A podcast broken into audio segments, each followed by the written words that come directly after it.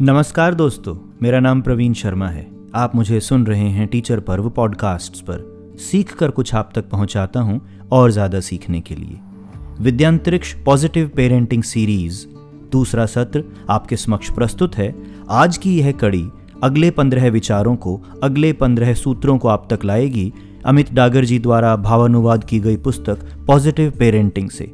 याद रखिएगा कि हो सकता है कि ये सभी विचार आपको अपने लिए सटीक लगें, या हो सकता है कि आपको लगे कि आप इन्हें फॉलो नहीं कर सकते हैं या नहीं मानते हैं। तुरंत इग्नोर कर दीजिएगा, क्योंकि यह हो सकता है कि आपको आज के विचार सटीक न लगें, और हो सकता है कि आपको कल शेयर किए गए विचारों में अपने लिए बहुत कुछ उपयुक्त नज़र आ जाए। तो ये रहे आज के पंद्रह विचार पॉजिटिव पेरेंटिंग पुस्तक से। किसी ऐसे व्यक्ति को नौकरी पर न रखें, जिसे आप घर खाने पर नहीं बुला सकते। यदि कोई उपदेश भी देना हो तो कहानी के माध्यम से ही दें।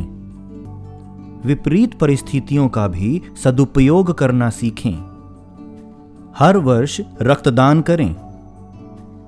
याद रखें, कोई भी खबर निष्पक्ष नहीं होती। पैच याद रखें, कोई भी खबर निष्पक्ष नहीं होती। अपनी गलतियाँ खुले मन से स्वीकार करें। भले ही आप आर्थिक रूप से सक्षम हों, अपने बच्चों को उनके कॉलेज की फ़ीस का एक हिस्सा अर्जित करने दें। शहर से बाहर जाने से पहले अपने अखबार और डाक का प्रबंध करके जाएँ। ये पहली दो चीज़ें हैं जिन पर चोरों की नज़र पड़ती है। बहादुर नहीं हो तो भी बहादुर दिखें। कोई अंतर नहीं बता सकता। मदद मांगने वाले हाथ को हमेशा सहारा दें। उत्कृष्टता की मांग करें और इसके लिए भुगतान करने को तैयार रहें। अपनी शादी की सालगिरह न भूलें। पिछले तीन वर्षों में जो कपड़े आपने नहीं पहने, उन्हें दान कर दें। व्यंग्यात्मक टिप्पणियों से बचें। फोटोग्राफी का कोर्स करें। आज की इन पंद्रह कुंजियों में हो सकता है कि आपने छांट ली हो अपने लिए चुनिंदा? या कि आपको ये लगा हो कि जो ये पेरेंटिंग का जीवन है, एक अच्छा इंसान बनने का जीवन है, उसमें तो ये सारी की सारी बातें ही सटीक बैठती हैं? यही तो आनंद है पेरेंटिंग का।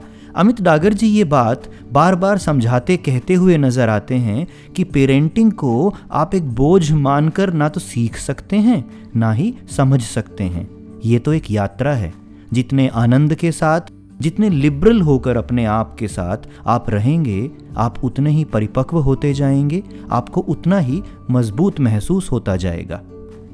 विद्यांतरिक्ष पॉजिटिव पेरेंटिंग की इस कड़ी में आज इतना ही। आपसे अगले एपिसोड में अगली पंद्रह कुंजियों के साथ फिर से मुलाकात होगी।